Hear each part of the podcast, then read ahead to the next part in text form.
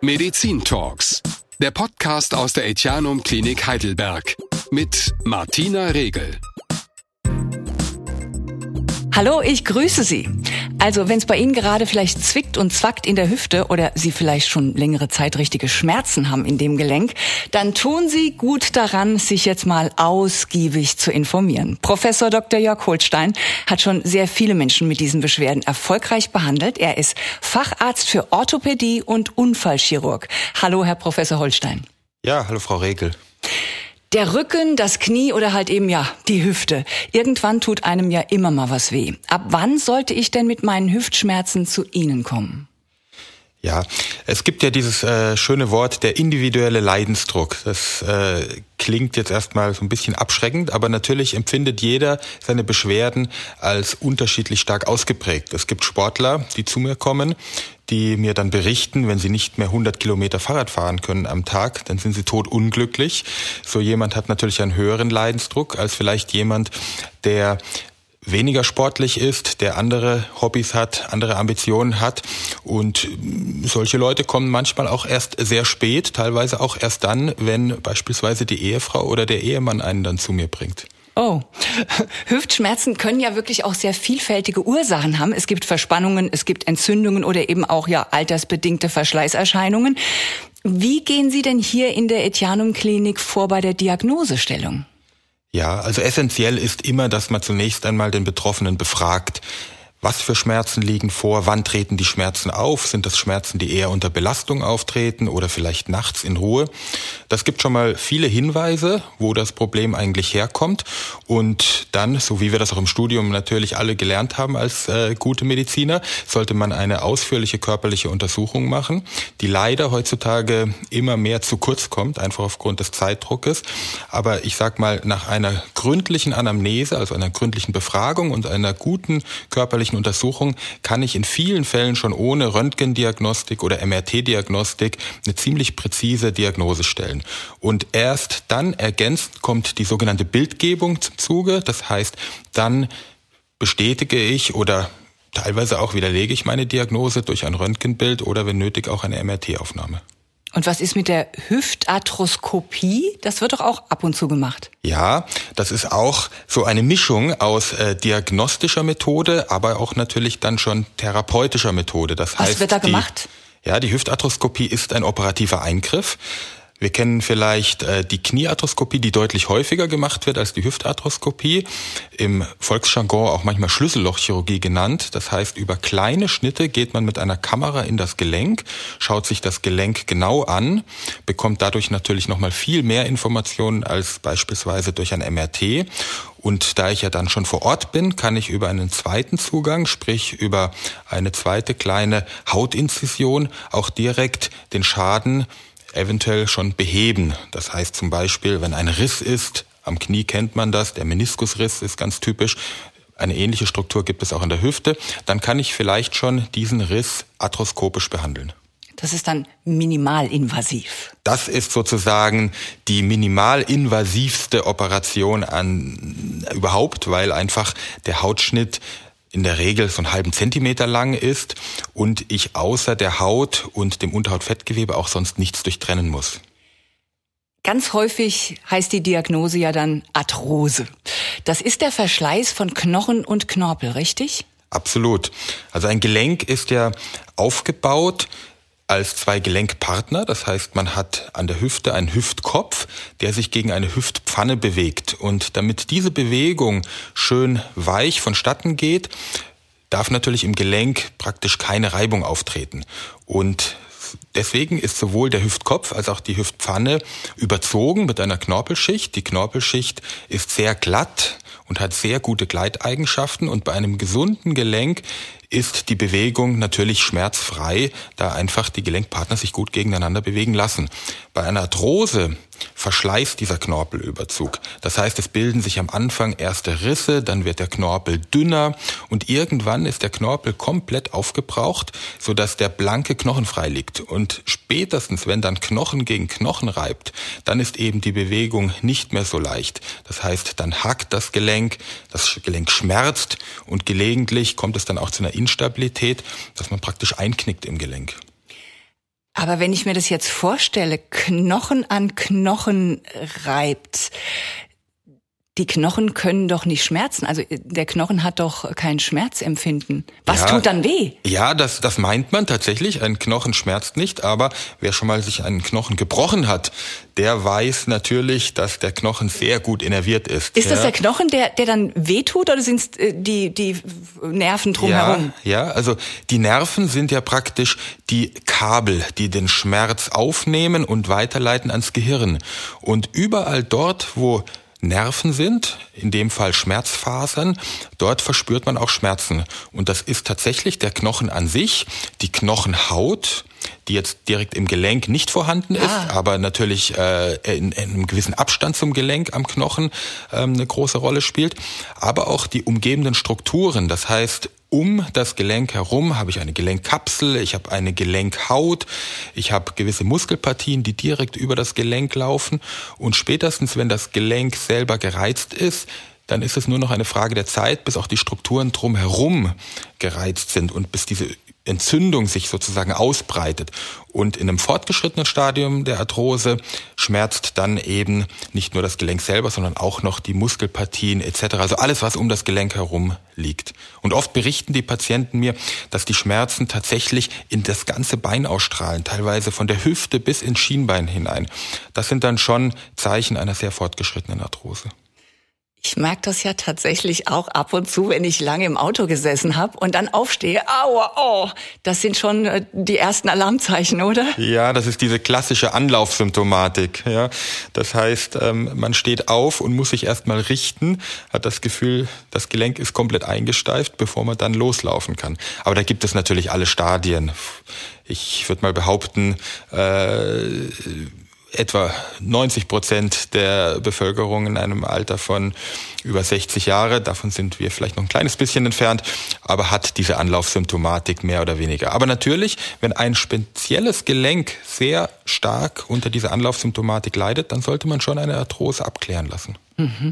Wie ist es denn zum Beispiel mit Verspannungen? Weil wir sitzen ja tatsächlich sehr, sehr viel. Das ist nicht gesund für die Hüfte. Nein, Sitzen ist eigentlich ja eine ähm, Position, die so von der Biologie ursprünglich mal nicht vorgesehen war. Und äh, natürlich der Rücken, das ist so der Klassiker, der am meisten leidet unter dem Sitzen. Aber auch ähm, die Hüfte kann davon negativ beeinflusst werden, durchaus. Bei mir wurde zum Beispiel mal das sogenannte Piriformis-Syndrom diagnostiziert. Ich dachte erst, oh Gott, das ist bestimmt jetzt so beginnende Arthrose schon, aber es war Piriformis. Das ist eine ganz häufige Diagnose, gell? Ja, ist manchmal, muss man ehrlicherweise sagen, auch eine Verlegenheitsdiagnose. Also es gibt tatsächlich das Piriformis-Syndrom. Ja, das ist eine Reizung eines bestimmten Muskels, der auf der Hinterseite des Hüftgelenkes langläuft.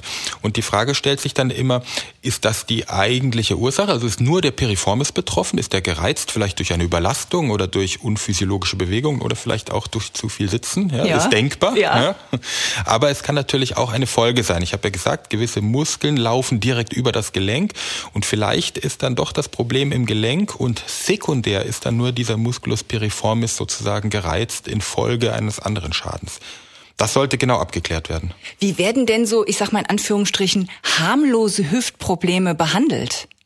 Ja, also am Anfang steht natürlich immer die konservative Therapie. Konservativ heißt, wir ähm, äh, führen eine Physiotherapie durch, um Auch einfach hier im Etianum. Absolut, absolut. Also wir haben eine eigene Physiotherapieabteilung und ähm, wir, wenn Patienten von weiter weg herkommen, ähm, empfehlen denen dann auch heimatnah natürlich eine Physiotherapie durchzuführen, weil damit kann man zumindest mal die Symptome der beginnenden Arthrose sehr gut in den Griff bekommen und man kann auch den Verlauf der Arthrose positiv beeinflussen. Das heißt, das Fortschreiten der Arthrose verzögern. Es ist auch absolut gerechtfertigt, bei bestimmten höheren Belastungssituationen mal ein schmerz- und entzündungshemmendes Medikament einzunehmen. Die Möglichkeit besteht. Man sollte natürlich nicht dauerhaft diese Schmerzmedikamente einnehmen, weil wie das so ist, Medikamente haben Nebenwirkungen und man erkauft sich dann einfach neue Probleme, wenn man das auf Dauer macht. Aber bei Bedarf ist das eine Option. Und auch eine Spritze ins Gelenk ist eine zusätzliche konservative Therapiemöglichkeit. Aber natürlich, wenn diese konservativen Therapiemaßnahmen nicht mehr ansprengen, ansprechen, dann kommt gegebenenfalls die Operation zum Zuge. Über die sprechen wir sofort. Ich muss nur ganz kurz noch mal fragen. Eine Spritze ins Gelenk wird dann Hyaluron gespritzt, also so ein Schmiermittel? Ja, zum, zum Beispiel. Also es gibt verschiedene Substanzen, die ins Gelenk gespritzt werden können. Hyaluronsäure ist so das, was vielleicht am bekanntesten ist. Man muss sagen, Oft wird behauptet, durch Hyaluronsäure kann der Knorpel wieder aufgebaut werden, also praktisch die Arthrose rückgängig gemacht werden. Und das ist klar widerlegt. Also Studien äh, zeigen eindeutig, dass Hyaluronsäure, wenn es wirkt, dann eher über diesen Schmiereffekt wirkt. Das Gelenk wird praktisch nochmal geschmiert und es wirkt auch nicht bei allen Menschen. Auch das muss man dazu sagen. Dann gibt es äh, entzündungshemmende Medikamente, die man das Gelenk spritzen kann. Also ich habe es ja mehrfach erwähnt, die Arthrose führt oft dann sekundär zu einer Entzündung und diese Entzündung kann man zum Beispiel mit dem Klassiker mit Cortison ganz gut in den Griff kriegen. Aber es ist auch klar, die Arthrose besteht ja fort. Das heißt, nach einer gewissen Zeit wird diese Entzündung immer wieder aufflammen.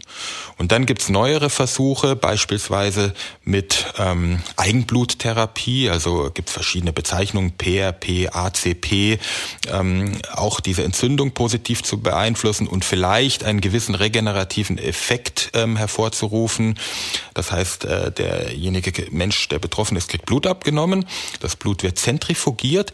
Bestimmte Faktoren aus dem Blut werden somit herauszentrifugiert und dann in höherer Dosis in das Gelenk appliziert. Da gibt es äh, widersprüchliche Daten. Manche Daten äh, sagen dieser Therapie eine sehr hohe Erfolgsquote nach. Andere wiederum ähm, sind da eher äh, skeptisch, was den äh, Erfolg angeht. Aber es ist tatsächlich jetzt eine Methode, die im Moment sehr on vogue ist, wie man so sagt. Hüftprobleme, die kommen ja nicht nur im Alter, im Fortgeschrittenen. Beispiel Boris Becker, der hat ja schon in relativ jungen Jahren eine neue Hüfte gebraucht. Das ist gar nicht so selten, ne? Ja, tatsächlich. Äh, Leistungssport äh, ist, wenn es einfach exzessiv betrieben wird, für die Gelenke nicht gut. Ja? Und gerade diese Stop-and-Go-Sportarten wie beim Tennis ähm, sind eine extrem hohe Belastung für die Gelenke, führen eben zu einer doch deutlich schnelleren Abnutzung des Knorpels und deswegen sind wirklich viele Leistungssportler schon in frühen Jahren von einer starken Arthrose betroffen. Wenn dann tatsächlich operiert werden muss, also ein neues Hüftgelenk muss her, dann arbeiten Sie hier im Etiano mit AMIS. Was genau verbirgt sich hinter diesem Begriff? Ja, AMIS äh, ist natürlich wie so vieles heutzutage aus dem englischsprachigen, also Anterior Minimally Invasive Surgery. Das ist äh, die Abkür oder dafür ist äh, AMIS die Abkürzung.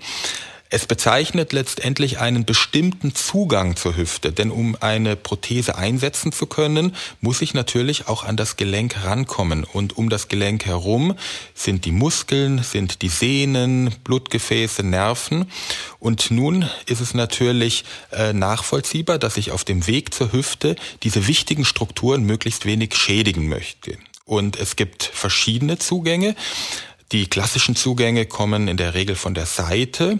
Das sind die Zugänge, die halt immer noch durch die Muskulatur hindurchgehen. Das heißt, Muskelpartien müssen durchtrennt werden, werden zwar am Ende der Operation natürlich wieder zusammengenäht, verheilen auch mehr oder weniger gut mit der Zeit. Aber natürlich ist es viel besser, bei dem Zugang die Muskeln eben erst gar nicht zu verletzen, sondern einfach zur Seite zu halten. Und in dem Wort AMIS, also Anterior Minimal Invasive Surgery, sprich anterior, von vorne kommen, steckt ja eigentlich drinnen, wo dieser Zugang ist, nämlich er kommt nicht von der Seite, sondern von vorne. Vorne an der Hüfte gibt es eine Muskellücke und durch diese Muskellücke hindurch wird operiert. Ah. Gute Idee eigentlich, weil ich stelle mir vor, wenn jemand zum Beispiel stark trainiert ist oder, oder extrem übergewichtig, dass das dann sehr problematisch sein kann, wenn der dann nach der herkömmlichen Methode operiert wird von der Seite, wo man die ganzen Muskeln und alles dann äh, weghalten ja. muss.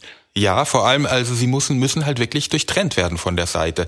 Und das führt doch ähm, zu einer gewissen Schwäche unmittelbar nach der Operation und verzögert oder ähm, zumindest mal beeinträchtigt den Heilungsverlauf. Und diese Nachteile, die kann ich umgehen durch den vorderen Zugang, bei dem eben die Muskeln einfach nur zur Seite gehalten werden. Hm, wie läuft denn so eine Operation überhaupt ab? Nun, ähm, es gibt verschiedene Möglichkeiten äh, des Narkoseverfahrens. Das heißt, natürlich wird eine Operation in aller Regel in Vollnarkose durchgeführt, aber es gibt auch die Möglichkeit einer Rückenmarksbetäubung.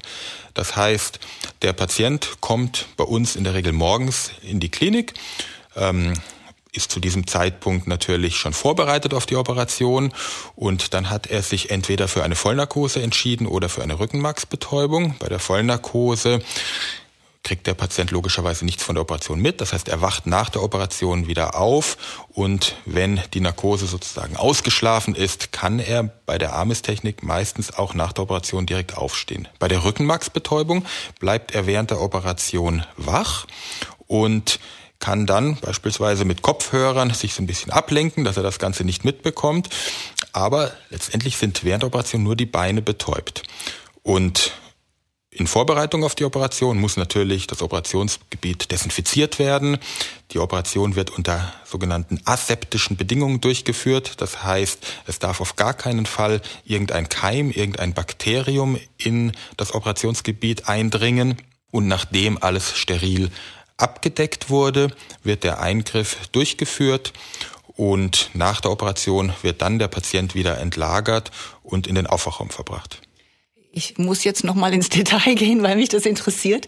Ähm, das wird also, da wird ein kleiner Schnitt gemacht, also so, so klein wie möglich, so groß wie nötig. Und dann wird das eine Hüftgelenk raus gemeißelt oder? Ja wie, wie, ja es hört sich es hört sich martialisch an. Ist es so? Es wird rausgemeißelt mit Hammer und Meißel? Äh, teilweise. Also ich habe ja gesagt, äh, die Hüfte besteht aus zwei äh, Gelenkpartnern. Das ist der Hüftkopf und die Hüftpfanne. Und der Hüftkopf muss natürlich, wenn er ersetzt werden äh, soll, entfernt werden. Und der wird abgesägt. Das heißt, man geht mit einer Art Stichsäge. Ich sage meinen Patienten auch immer, manchmal wollen sie mir ein Kompliment machen und sagen, sie sind ein Künstler. Dann sage ich ihnen, nein, ich bin ein Handwerker. Ja, es wird gesägt, es wird äh, gehämmert und gemeißelt. Also der Hüftkopf wird abgesägt, die Pfanne wird ausgefräst und dann werden Verknöcherungen, die sich oft im Rahmen der Arthrose gebildet haben, die die Beweglichkeit vielleicht stören, tatsächlich auch mit einem Meißel äh, entfernt, also abgemeißelt. Das ist so. Und dann das neue Gelenk, das frische. Richtig. Und dann, dann wird praktisch der neue Hüftkopf, der normalerweise aus Keramik ist, im Oberschenkel verankert. Dafür brauche ich einen Prothesenschaft. Das kann man sich vorstellen wie einen Pflock, der in den Oberschenkel eingeschlagen wird. Also auch hier äh, ist der Vergleich zu einem äh, Handwerk äh, naheliegend. Und auch die Pfanne wird letztendlich im Knochen verklemmt. Das ist die sogenannte zementfreie Verankerungstechnik. Genau, weil das habe ich nämlich auch gehört. Teilweise wird da noch mit Zement gearbeitet. Das ist aber nicht Zement, wie man ihn zum Häuserbauen benutzt, oder? Nein, Gott sei Dank nicht. Also es ist eigentlich ein Zwei-Komponenten-Kleber. Man kennt äh, die Zwei-Komponenten-Kleber vielleicht, wenn man äh, handwerklich äh, ein gewisses Hobby, ja, gewissen Hobbys nachgeht, ja, Zwei-Komponenten-Kleber. Und äh, die, dieser Knochenzement ist nichts anderes. Also das ist Metacrylat, Methylmetacrylat. Und eigentlich müsste man sagen, die Prothese wird eingeklebt, nicht einzementiert. Mhm. Das trifft es eigentlich genauer. Wie lange dauert eigentlich so eine Operation? Neues Hüftgelenk. Ja, wir, wir reden immer von der sogenannten Schnitt-Nahtzeit. Das heißt, äh, von dem Moment, wo die Operation wirklich beginnt, bis zu dem Moment, wo die Wunde wieder vernäht wurde, rechnet man bei der Armistechnik etwa mit 60 Minuten. Bei sehr kräftigen Menschen kann es mal ein bisschen länger sein, bei sehr schlanken Menschen geht es manchmal etwas schneller, aber im Durchschnitt rechnet man etwa mit 60 Minuten. Und jetzt will natürlich jeder wissen, was kann schiefgehen? Also was kann es denn für Komplikationen geben? Ja, die Patienten müssen ja immer vor der Operation ausgiebig aufgeklärt werden. Das heißt, jeder Patient bekommt einen sogenannten Aufklärungsbogen vorgelegt. Ich sage dann meinen Patienten immer, das ist ein bisschen wie ein Beipackzettel bei Medikament. Da stehen alle Eventualitäten drinnen. Und ähm, wenn man diesen Aufklärungsbogen durchgelesen hat, ja, dann also im Detail durchgelesen hat, dann schreckt man wirklich vor der Operation zurück. Gott sei Dank ist die Komplikationsrate sehr gering. Das heißt, in über 99 Prozent der Fälle kommt es zu keinen Problemen, zu keinen Komplikationen. Aber es gibt selbstverständlich schwere Komplikationen.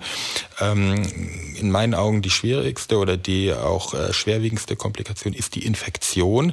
Ich habe es vorher kurz angedeutet. Man will auf keinen Fall, dass ein Bakterium in die Wunde kommt, denn wenn Bakterien in die Wunde kommen, setzen die sich gezielt auf die Oberfläche der Prothese, kapseln sich dort ab und vermehren sich. Und dadurch kann es wirklich wirklich notwendig sein, wenn die Infektion zu spät erkannt wird, dass die Prothese auch wieder entfernt werden muss. Das ist so die schwierigste oder die schwerwiegendste Komplikation. Natürlich kann es auch zu Verletzungen kommen. Aber wo hier, Gewebe. ich muss noch mal ganz ja, kurz unterbrechen. Klar. Aber wo hier im Haus kann man sich einen Keim holen? Naja, wir haben alle ähm, unzählige Bakterien auf der Haut sitzen. Ja, das sind die normalen Hautbakterien, die eigentlich harmlos sind. Aber Sie tragen Handschuhe. Richtig, richtig. Das heißt, äh, ich desinfiziere vorher sogar meine ja. Hände. Ja, ich ziehe Handschuhe an. Der Patient wird desinfiziert.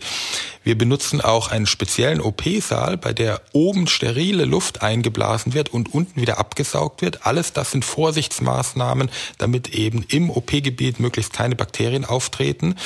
Aber es ist denkbar, dass beim Richten der Instrumente eine Unachtsamkeit aufgetreten ist. Die Instrumente werden ja alle sterilisiert in einem ähm, in einer Sterilisationseinrichtung. Bei uns ist das die Universitätsklinik hier in Heidelberg. Prinzipiell kann da auch durch eine Unachtsamkeit ein Bakterium an die Instrumente kommen. Oder später im weiteren Verlauf, wenn die Prothese dann eigentlich schon verheilt ist, können auch über die Blutbahn Bakterien an die Prothese kommen. Sprich, wenn man zum Beispiel einen Zahninfekt hat oder eine eiternde Wunde nach einer Verletzung, dann besteht immer die Gefahr, dass über die Blutbahn Bakterien an die Prothese kommen. Also ich würde mich als Patient immer an die 99 Prozent halten, bei ja. denen alles gut geht. Ja, also äh, da gibt's natürlich solche und solche Charaktere. Ja, die einen sehen das eine Prozent, die anderen, Gott sei Dank, die meisten sehen die 99 Prozent. Ja, Hauptsache ich habe keine Schmerzen mehr. Ja, und es ist wirklich ja. einer der erfolgreichsten Eingriffe, das muss man auch sagen. Ganz genau. Also durch wenige Eingriffe kann man einem Menschen in so schneller Zeit so gut helfen wie durch ein neues Hüftgelenk. Und das Gute ist ja auch, direkt nach der Operation, also sofort danach, ist dann ja der Physiotherapeut hier im Haus, hier im Etianum, und äh, der sagt dann, was der nächste Schritt ist. Richtig, also wir versuchen unsere Patienten am OP-Tag noch aus dem Bett zu scheuchen sozusagen, denn ähm, natürlich auch die schnelle Mobilisation ist wichtig, damit man keine Thrombose bekommt. Der Mensch ist nicht zum Liegen gemacht, das heißt, das ähm, ist ein wichtiger Aspekt und wenn die Patienten das hinbekommen, dann dürfen die am Nachmittag nach der Operation schon ihre ersten Schritte laufen. Super. Ich würde auch sagen, in 80, 90 Prozent der Fälle klappt das sehr gut. Und wann kann man wieder arbeiten gehen? Naja, das kommt darauf an, was Sie arbeiten. Also körperliche Arbeit sollte doch für äh, drei Monate etwa vermieden werden, denn ich habe es gesagt, in den meisten Fällen wird ja die Prothese zementfrei verankert und dann muss die Prothese erst in den Knochen einwachsen. Der Knochen heilt langsam, wieder Stichwort Knochenbruch. Äh, wer mal einen Arm gebrochen hatte, weiß, wie lange man Gips tragen muss und wie lange es dauert, bis man den Arm wieder voll belasten kann. Und da ja der Knochen an der Prothese nicht schneller heilt, dauert es doch mehrere Monate, bis die Prothese richtig fest eingewachsen ist. Deswegen mhm. körperliche Belastung, da sollte man doch ein paar Monate mit warten. Aber am Schreibtisch arbeiten, gerade wenn man ein bisschen Homeoffice machen kann, das Bein dabei hochlegen kann, das kann man nach kürzester Zeit. Also nach zwei Wochen oder manche Patienten hier äh, bringen ihren Laptop schon mit und fangen dann schon nach ein paar Tagen wieder an, ja, Workaholics äh, genau. zu arbeiten. Ja, das und geht. Sport dann logischerweise auch äh, ein bisschen ja, warten noch. Auch da kommt es natürlich sein. drauf an, was man für Sport betreibt. Also Yoga. Ja, jo, Yoga. Je nachdem, wie hoch Sie Ihr Bein dann hinters Ohr klemmen, ja, äh, da sollten Sie ein bisschen mit warten. Ja. Okay. Und es ist dann nicht so, dass ich das Gefühl habe, da sitzt jetzt ein Fremdkörper in meinem Körper? Ja, komischerweise nicht. Also man, äh, das ist so eine ganz häufige Frage. Ne? Also die Leute berichten tatsächlich, dass sie das Gelenk nicht spüren. Also es ist äh, sozusagen dann ein Teil des eigenes, eigenen Körpers. Ähm, selten mal wird berichtet, dass bei Wetterwechsel ähm, so ein gewisses Gefühl auftritt, aber äh, erstaunlicherweise sehr selten. Mhm. Ähm, was ist denn, wenn ich zum Beispiel Profisportler bin? Äh, Andy Murray zum Beispiel, der britische Tennisprofi, der hat es ja mit einer künstlichen Hüfte wieder bis in die Weltspitze geschafft. Ist das so das Vorbild oder ist das eher die Ausnahme? Ja, wenn ich damit mein Geld verdiene, ja, dann ist das nachvollziehbar. Aber als Freizeitsport gibt es sicher Sportarten, die für das neue Hüftgelenk günstiger sind. Ich kann zwar mit dem neuen Hüftgelenk so gut wie alles machen. Also ich habe auch Patienten, die nochmal Fußball spielen, die wieder Tennis spielen. Aber ich kläre meine Patienten sehr gründlich darüber auf, dass das natürlich die Standzeit der Prothese nicht günstig beeinflusst. Das heißt, auch eine künstliche Prothese kann sich mit der Zeit verschleißen. Das heißt, das Inlay kann sich abreiben oder auch der Schaft bzw. die Pfanne können sich im Knochen mit der Zeit lockern. Und durch diese sehr hohen Belastungen, beispielsweise bei Stop-and-Go-Sportarten wie Tennis oder Squash, wird dieser Prozess beschleunigt. Während andere Sportarten also die in Anführungszeichen langweiligen Sportarten, Schwimmen, Fahrradfahren oder von vielen als langweilig empfundenen Sportarten, die wirken sich deutlich günstiger aus. Da ist die Standzeit der Prothese dann deutlich länger. Die Standzeit der, der Prothese. Ähm, Klingt sehr technisch. Ja. ja. Ähm, wie lange hält denn so eine künstliche Hüfte? Im Durchschnitt sagt man etwa 20 Jahre. Ja, das ist natürlich äh, eine Überlebenskurve. Das heißt, es ist nicht so, dass alle Patienten auf einmal nach 20 Jahren von heute auf morgen eine äh, Lockerung erfahren, sondern es ist eine Überlebenskurve, das heißt, bei manchen Patienten, gerade eben bei diesen sehr aktiven, beginnt die Lockerung vielleicht schon etwas früher, bei mhm. anderen ist nach 30 Jahren noch alles bestens oh. und äh, die Prothese hält vielleicht sogar bis ans Lebensende. Und werden Sie dann zum Beispiel, wenn ich sie mir mit 60 einsetzen lasse, die künstliche Hüfte und mit 80 dann wieder Probleme habe, mich dann mit 80 auch noch operieren? Ist das dann noch okay, wenn man in, in so hohem Alter nochmal eine künstliche Hüfte bekommt? Ja, wir sprechen immer vom biologischen Alter. Das heißt, es gibt Menschen, die mit 80 noch topfit sind, ja, die noch äh, allen möglichen Sportarten nachgehen, die vielleicht äh, keinerlei Nebenerkrankungen haben und die sind biologisch jung geblieben und da spricht absolut nichts gegen die Operation. Es gibt aber auch so manchen äh, 60-Jährigen, der schon äh, multimorbide ist, wie man das nennt, also unter ganz vielen äh, Erkrankungen leidet, Diabetes, Herzschwäche etc. Da ist man natürlich deutlich zurückhaltender, weil einfach das Risiko für die Operation viel höher ist. Ich muss nochmal nach AMIS fragen. Sie haben ja diese Technik mitgebracht aus den USA. Wie ist es denn dazu überhaupt gekommen? Ja, also interessanterweise ist dieser Zugang, dieser vordere Zugang, der bei AMIS verwendet wird, ein ganz alter Zugang. Das heißt, der wurde bereits im 19. Jahrhundert erstmals beschrieben, und zwar nicht in den USA, sondern in Deutschland von einem Chirurgen namens Hüter in Marburg.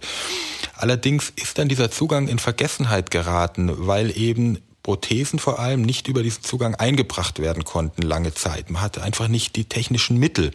Und erst so um 2000 herum gab es dann zwei Chirurgen, einen in USA, Joel Matter, und einen in Paris, die diesen Zugang wiederentdeckt haben und die dann auch ähm, Medizinproduktehersteller, also Firmen, die Implantate herstellen, gefunden haben, die mit ihnen kooperiert haben und spezielle Instrumente entwickelt haben, über die dann durch diesen vorderen Zugang Prothesen eingesetzt werden konnten.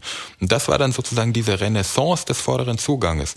Und ich bin auch in ähm, den ja, 2010er Jahren, Anfang der 2010er Jahre in die USA gegangen, habe dort Joel Matter kennengelernt, habe dort bei ihm diese Technik zum ersten Mal gesehen, war natürlich völlig fasziniert, weil ich zu der Zeit noch äh, aus Deutschland die Patienten kannte, dass sie eben bis zu zwei Wochen im Krankenhaus lagen und bei ihm sind die nach zwei, drei Tagen nach Hause gegangen. Und insofern war das dann für mich eigentlich der Startschuss, auch mit dieser AMIS-Technik zu beginnen. Ja, klasse. Weil früher war das tatsächlich mit Hüftoperationen eine größere Sache. Absolut, ja. Also ich habe es gerade gesagt, zwei Wochen manchmal war äh, keine Seltenheit. Und auch, dass die Patienten direkt am OP-Tag schon aufstehen konnten, das war äh, unvorstellbar. Hm. Wo kommen denn eigentlich die künstlichen Hüftgelenke her? Nicht aus China, oder? Also meine kommen nicht aus China, das kann ich Ihnen versichern. Ähm, meine sind äh, tatsächlich made in Switzerland. Also es gibt ähm, Hersteller in Deutschland, es gibt Hersteller in den USA und es gibt auch Hersteller, äh, wie in meinem Fall, ähm, aus der Schweiz und meine Implantate werden auch in der Schweiz produziert. Mhm. Ich habe ja den Eindruck, dass es viel mehr Frauen mit einer kaputten Hüfte gibt als Männer.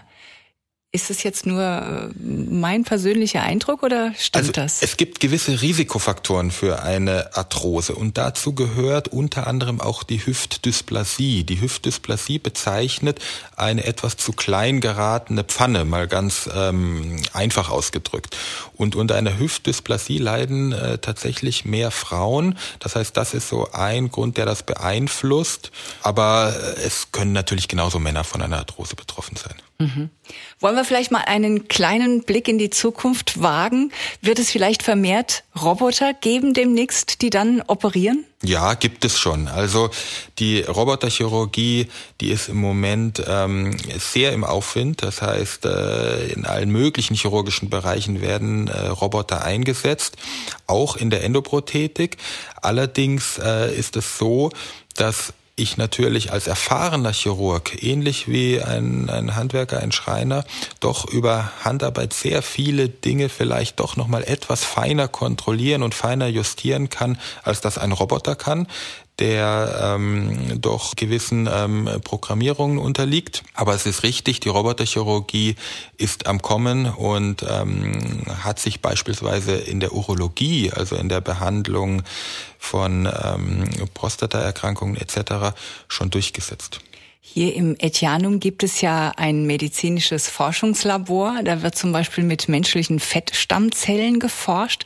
Könnte es vielleicht irgendwann sein, dass man körpereigene Stammzellen in das kaputte Gelenk pflanzt und die dann möglicherweise das Gelenk wieder selbstständig regenerieren? Ja, das sind natürlich wünschenswerte ähm, Ziele, die da verfolgt werden und die auch ähm, doch schon längere Zeit verfolgt werden. Es ist tatsächlich inzwischen so, dass bei umschriebenen Knorpelschädigungen, das heißt, wenn der Knorpel nicht durch den Verschleiß geschädigt wurde, sondern beispielsweise durch eine Verletzung, dass es da schon Verfahren gibt, praktisch im Reagenzglas, also in der Petrischale, Knorpelzellen zu züchten und die dann wieder gezielt an diesem Knorpeldefekt einzusetzen.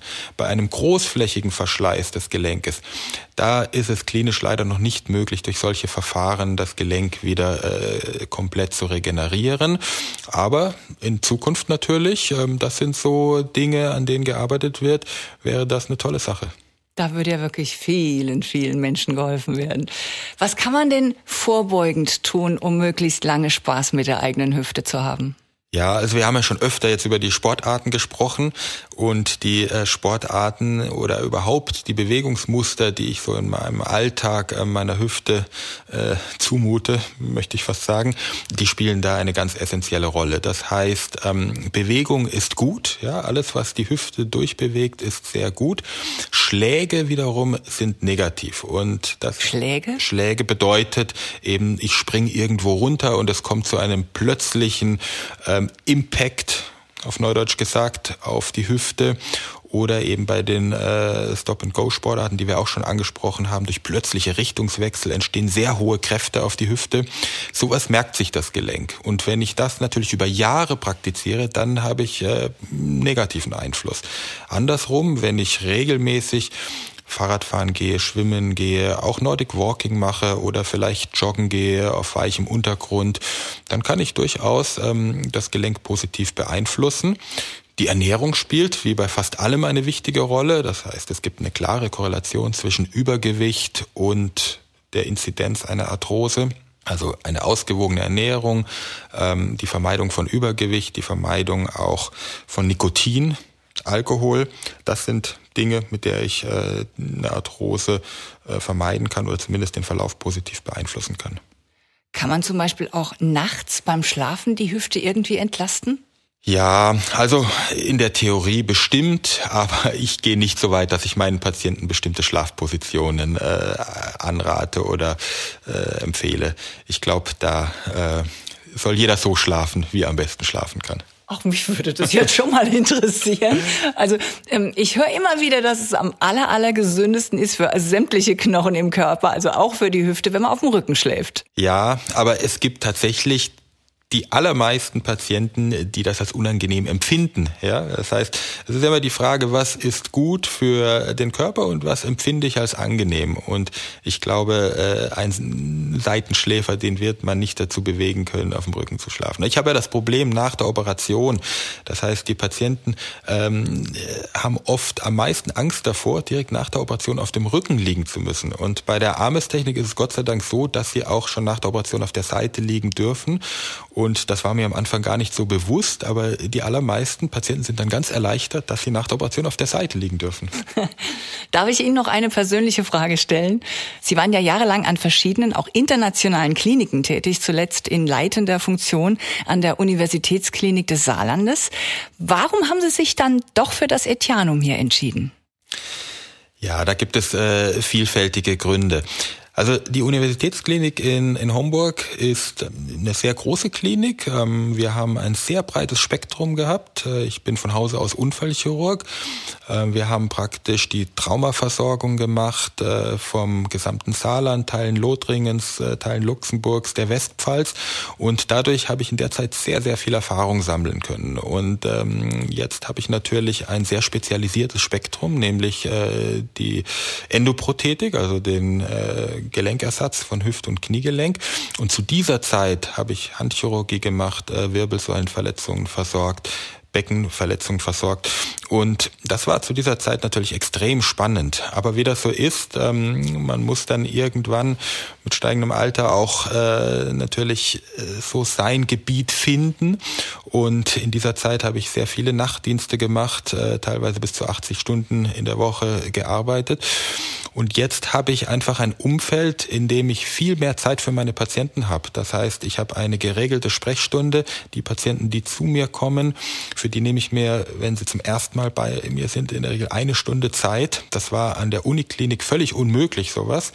Und das ist auch eine gewisse Befriedigung, weil die Patienten die fühlen sich extrem äh, gut aufgehoben und glaube ich ja. ja und das, ähm, das das spiegelt sich auf einen selber wieder. Das heißt, diese Arbeitsatmosphäre ist doch eine andere und äh, ich empfinde sie als sehr positiv und natürlich auch diese Spezialisierung, die jetzt hier umsetzbar ist, die an der Uniklinik so etwas schwieriger ist. Da muss man ein viel breiteres Spektrum abdecken.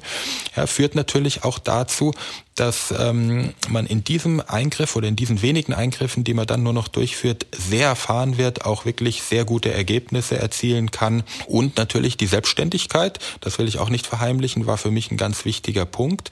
Das heißt, hier bin ich mein eigener Chef. Ich arbeite zusammen mit anderen Spezialisten hier in der Klinik auf Augenhöhe. Und ähm, als eigener Chef kann man doch äh, so seinen Vorstellungen besser nachgehen als als angestellter Chirurg. Professor Dr. Jörg Holstein hat uns heute eine ganze Menge Informationen geliefert über unsere Hüfte, ja, der wir leider erst dann Aufmerksamkeit schenken, wenn sie uns Probleme macht. Also immer schön in Bewegung bleiben, nur nicht zu viel Bewegung, aber moderat. Das machen Sie doch auch, oder? Ja, selbstverständlich.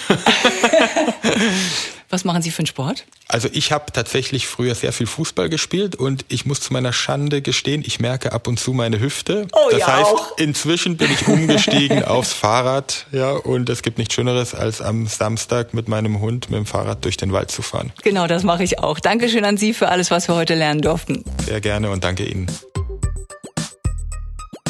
Sie hörten Medizin Talks, der Podcast aus der Etianum Klinik Heidelberg. Eine Produktion von On Air Production im Auftrag der Echanum Klinik. Verantwortlich für den Inhalt Roland Syndikus. Moderation Martina Regel.